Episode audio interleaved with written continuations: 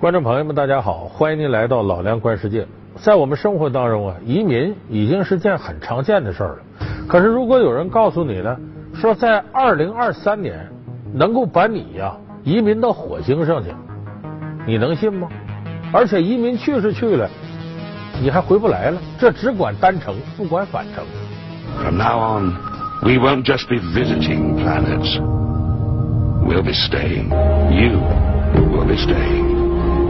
The search for life on Mars begins on Earth. 这样一份的名字叫火星一号的火星移民计划，听起来是如此的不靠谱，让人感觉要么是开玩笑，要么是骗局。可是就这样一份计划，却受到了无数地球人的关注。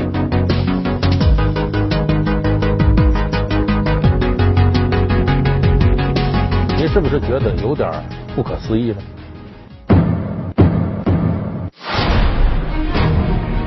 火星一号公布最新百人候选人名单，四名华人入围。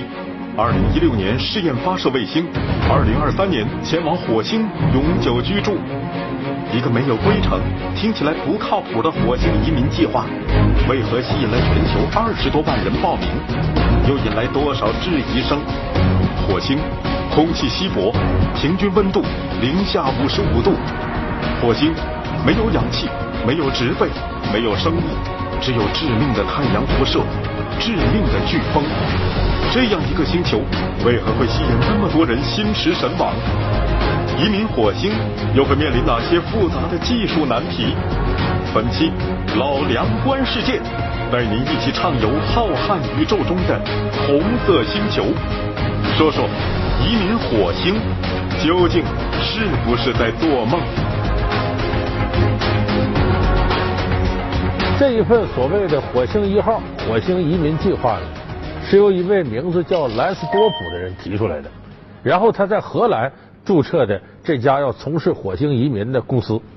那么他提出来的是呢，在二零一六年呢就要发射一个通讯试验卫星，然后全球范围内呢招募人，要最后选出来呢男女各五十名，加起来一百名，然后从这里边呢挑出二零二三年呢最开始四名啊，男俩女俩，这么四个人要把他们送到火星上去，要在火星永远居住，而且是管去不管回。Because we don't have to implement the return mission, because that is really where the risks are. It is a mission of permanent settlement. You're not coming back. 这个管去不管回呢，这肯定涉及到伦理问题啊，因为你探索科学，难道非要用玩命的代价，用牺牲别人性命的代价吗？这是一个大家广泛质疑的。另外一个呢，它这个计划本身呢，给我们感觉有点天马行空，说这钱怎么来呢？我们可以在全球选拔这个移民火星的人，然后把这个转播呀、转播权卖给这家电视台、那家电视台，说最后至少要筹集到呃几十亿美元来干这个事儿。你听起来这是一个虚无缥缈的、庞大的、吓人的一个计划，而且相关的一些调查部门发现呢，呃，这个兰斯多普注册这个公司啊，在荷兰的一个地方，恰恰是他自己住的地方。整个公司除了老板这兰斯多普以外，只雇了一个人，再加上很多人说说他这报名费啊，你交上去了，但是你要想退退不回来。有人说这是不是骗局呢？我们说现在在世界范围之内，如果要被大家质疑的话，那很有可能它的影响力就完了。而且这样一个计划，我们正常人听起来你就会觉得这是不是太不靠谱了呢？即使不是骗局，也感觉类似于儿戏，好像小孩过家家一般。可是很出大家意料，全球有非常多的人关注它，当然这里大多数是天文学的爱好者，中国人有一万多名报名了，后来呢还有这个四名华人选到里头去了。 Hi, my name is Kelly Girardi and I'm applying for Mars One. I want to go to Mars because one, I believe that it's crucial for us to have manned exploration of Mars as a planet, and two, I believe in leading by example. Thanks I was a little boy and watching the sky for the first time, I know that my place is there between the stars. Truth be told, I'm already a Martian. I'm just looking to make it official. I'm willing to test my limits, and I'm determined to go to Mars. 那么为什么会出现这样一个情况呢？我想最基础一点在于天文爱好者这五个字儿，因为在全球啊，喜欢研究天文的这个业余爱好者那是不计其数。罗大佑的歌唱说多少个日子里总是一个人面对天空发呆。其实我们每个人小时候都是天文爱好者，你好奇这浩瀚的太空，尤其翻课本说是太阳系以外还有银河系，银河系有几几亿、几十亿、几百亿光年，什么这个银河系里有几千个星系，如何说？哎，你听着这个觉得简直神的不得了了，谁都会为之心驰神往。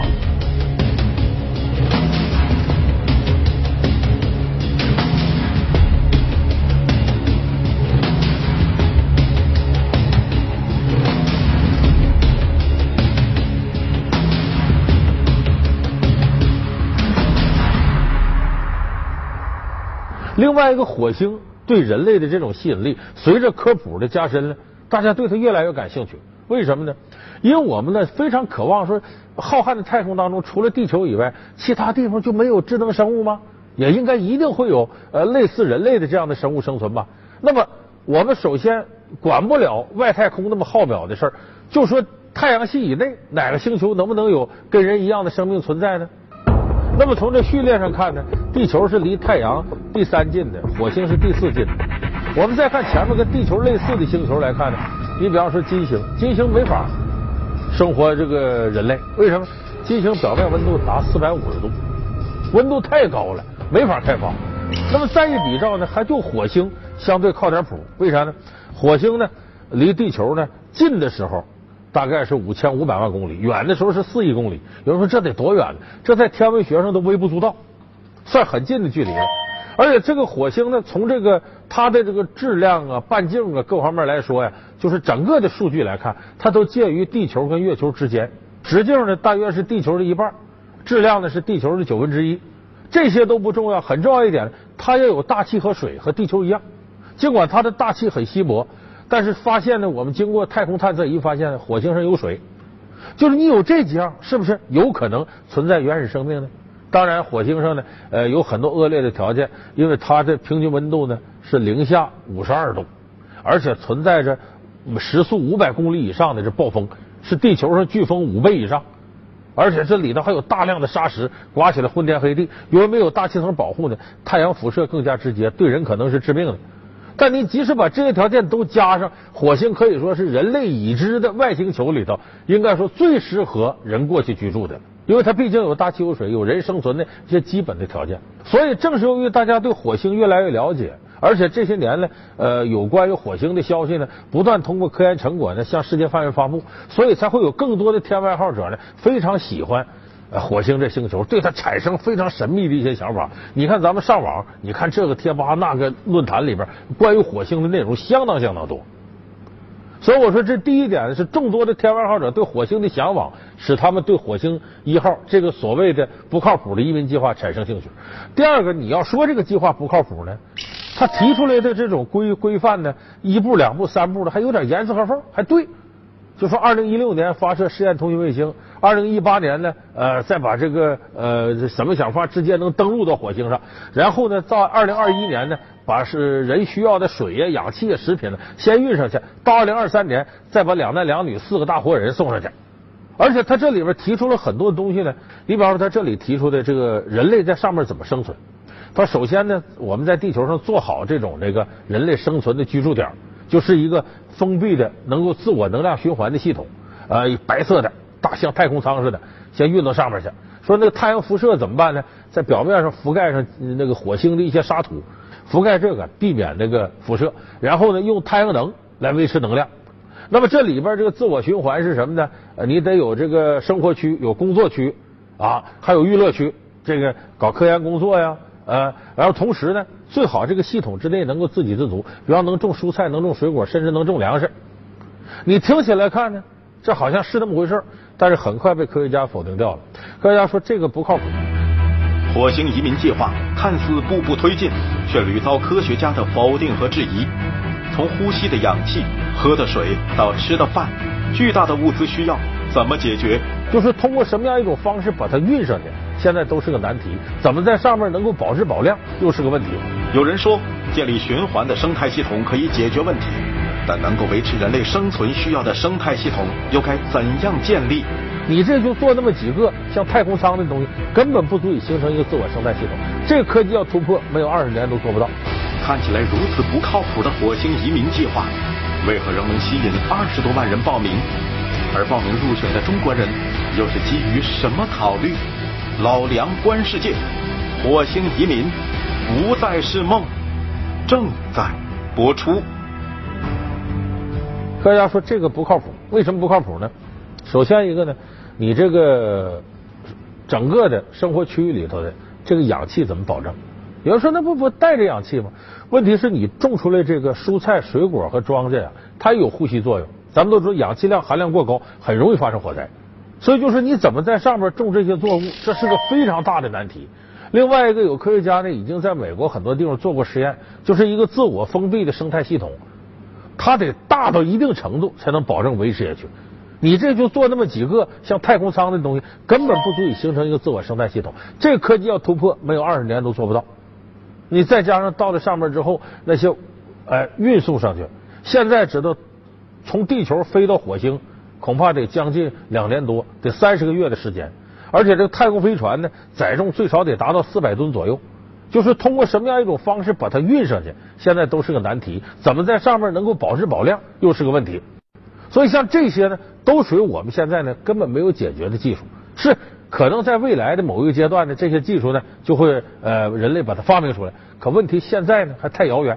你按照你二零一六、二零一八、二零二幺、二零二三这样一种进展方式，你怎么说那时候这技术能出来呢？十之八九它是出不来的。所以说，这科学家相继从各个角度否定了这计划，而且最为严重是，你光管送上去不管回来，你这涉及到一个伦理问题啊。你起码得在周围建立空间站，保证足够的返程的足够燃料，你这个都没有，这不是拿生命开玩笑吗？所以这个计划呢，很多科学家呢虽然正面给予回应，但是都采取一种嗤之以鼻的态度，认为这是完全不靠谱的、不对的、不可能实现的。现在呢，连他的创始人这莱斯多普也说了，这个实现的可能性比较小。可是你说这比较小呢，却偏偏有这么多人为了这个万分之零点零几的可能在报名。而且这里边呢，还有咱们中国人。邯郸林业局有个叫李大鹏的工作人员，他毕业于中国农业大学的生物学院，他就积极报名，而且最后他入选了最终这一百人，他自己也很兴奋。那么电视台呢，在这方面对他进行了采访，我们来看一下他是怎么样回答他参与报名，并且希望移民火星。大家好，我是李大鹏。为什么要去火星呢？我的想法是这样的：随着人类文明的成长，人类一定会在宇宙中繁衍生息。火星一号是人类第一次在外星球定居，我非常期待做这样的先驱者。在这段一分钟的报名视频中，李大鹏阐述了自己参加火星一号移民计划的原因，并展示了自己为此所做的准备和良好的身体素质。在今年二月十六号，火星一号计划公布了最新的百名候选人名单，李大鹏成功入围。我的人生信条就是敢为天下先，而火星一号是一个能创造很多世界第一的机遇，因为以前从来没有人去过火星，所以无论是从技术上还是理念上，都能创造很多全新的东西。你看，你听完了他的回答，其实我想电视机前有很多观众朋友会理解他的一些做法。你看他说的有些东西也符合咱们人的一些雄奇想象力，说我一辈子什么时候我能有花十五亿美金的机会呢？过了若干年以后呢，那个可能是几万年以后啊，是几百年几千年都算，说人类可能记不得美国的总统是谁了，但是肯定能记得第一个登上火星的壮士是谁。你看这里头他有一些名利的想法，这很正常。那么对于我们在现实生活当中呢感到枯燥乏味的人，他可能更多的向往能够脱离这个世界，去追求一些更遥远的目标，哪怕他虚无缥缈。所以这个叫李大鹏的朋友也告诉大家呢，呃，只想告诉他，我们不要仅仅关注于地上这点事儿，我们也要仰望星空。哎，你听起来他这理想还有点高大上。其实我认为这个没有问题。就是现在我们来看呢，这个兰斯多普推出这个火星一号呢，你也不能说它是个骗局。有人说那报名费不能退了，总共那些人的报名费加起来，作为一个跨国的行为来讲，他就骗这点钱，好像有点不太值了都。而且他一步一步在干这事，包括跟几家公司签约，跟甚至跟美国的宇航部门联系，你看起来不像是就为了骗。我认为呢，这个创始人兰斯多普也是一个类似李大鹏的带有一点狂想色彩的天文爱好者。他这么做呢，其实呢也是想实现自己的一种理想。当然，我们说可能这个我们每个人的理想，谁又能说你一定能做到呢？所以我觉得想一想没有坏处，愿意为自己理想动手干点什么，我认为也是有意义的。只要你不去伤害别人。当然，他说这个最后管去不管回，这个从科学伦理上是有违背的地方，这个是不足取的。那么，当然说到这儿，也有很多朋友觉得，哎呀，我就不明白这事儿了啊！这个这这这花那么大的代价来研究这个，值不值 ？By the mid twenty thirties, I believe we can send humans to orbit Mars and return them safely to Earth. 从发达国家到发展中国家，从登月工程到火星计划，人类为了太空梦都做了哪些研究？从组织大批尖端科学家到投入巨资的财力物力，这种付出究竟值不值？一颗颗火星探测器驶向遥远的太空，畅想火星地球化，人类还需要走出哪几步？本期老梁观世界，移民火星不再是梦，稍后播出。那么当然说到这儿，也有很多朋友觉得，哎呀，我就不明白这事儿了啊！这个这这这花那么大的代价来研究这个，值不值？确实是，现在全球范围之内啊，呃，无论是发达国家不发达国家，在天文研究这方面都投入了大量的人力、物力、财力。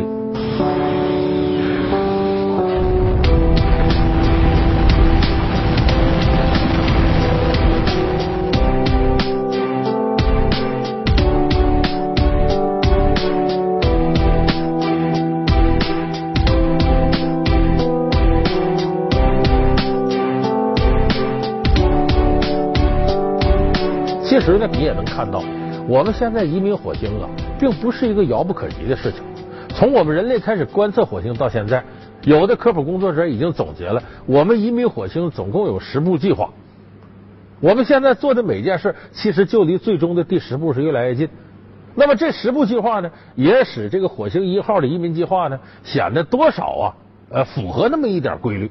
我们来看看这十步计划到底是什么。在古代，火星就是天穹上的一个小亮点儿，人类只能用肉眼观天。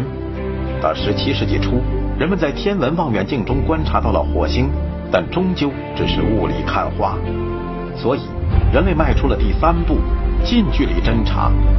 一九六五年，火星探测器水手四号飞掠火星，匆匆拍摄了二十一幅火星照片，便一去不复返了。让探测器环绕火星运行，对火星进行长时间的观测，这是第四步。一九七一年，水手九号进入环绕火星转动的轨道，成为火星的第一颗人造卫星，并传回地球七千三百二十九张照片，涵盖了超过 百分之八十 的火星地表。而人类通往火星的第五步就是登陆火星。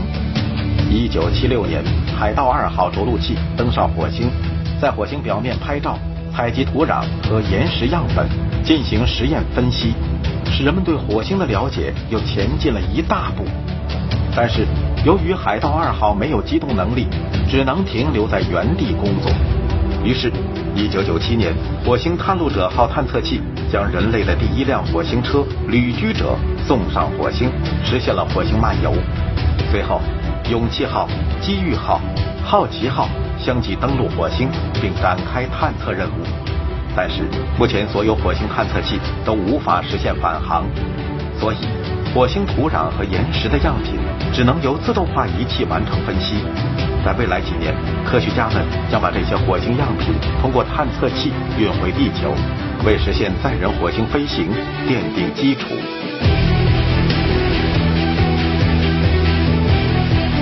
科学家预计，在未来三十年内，第一批宇航员将光临火星，便会安全返回地球，在火星建立基地，供宇航员科研和生活使用。人类移居火星的最后一步，也就是从根本上把火星改造成适宜人类生存的新大陆，从而最终实现火星地球化。肯定会有观众朋友说，你看花这么大力气研究，最终还未必能上得去，那这钱你花这上多可惜啊，动辄就是几亿、十几亿、几十亿、几百亿美金呐、啊。那这个钱我们用来改善民生好不好呢？其实我告诉大家，这个根本就不矛盾，而且科学实验是绝对必要的。我们这些年在太空实验上花费了大量的经费，其实这里面有两个显而易见的好处。第一个好处是什么呢？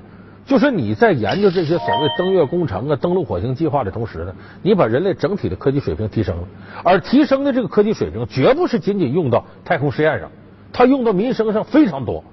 现在每年大约有一千项左右的发明是从太空实验上得到的一些灵感，或者是从太空实验的科技成果里分离出来的，这个是非常高的一个比例，就是说你研究太空同时也对自身的科技有推进。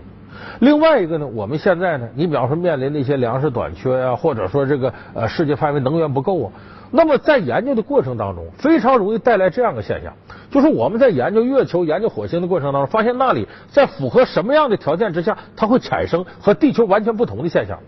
那么你要想让地球上也出现这样现象，只需要复制太空的某种环境就可以了。这个时候我们有可能就会发现新的基因乃至新的能源，这个对于人类的进步在科技上来讲常常会带来革命性的变化。所以我希望大家能够理解，就是我们在科研上花这么大的精力，无论花多少钱，它有可能给人类未来带来的革命性变化，不是我们把这点钱用到民生工程上能够衡量得过来的。这个之间的取舍，其实对于科研工作者来讲谁都明白，只不过我们现在需要探讨的是呢，呃，包括报名这些人，包括这个搞这个火星移民计划的人，这种事情它不能成为我们生活当中的主导。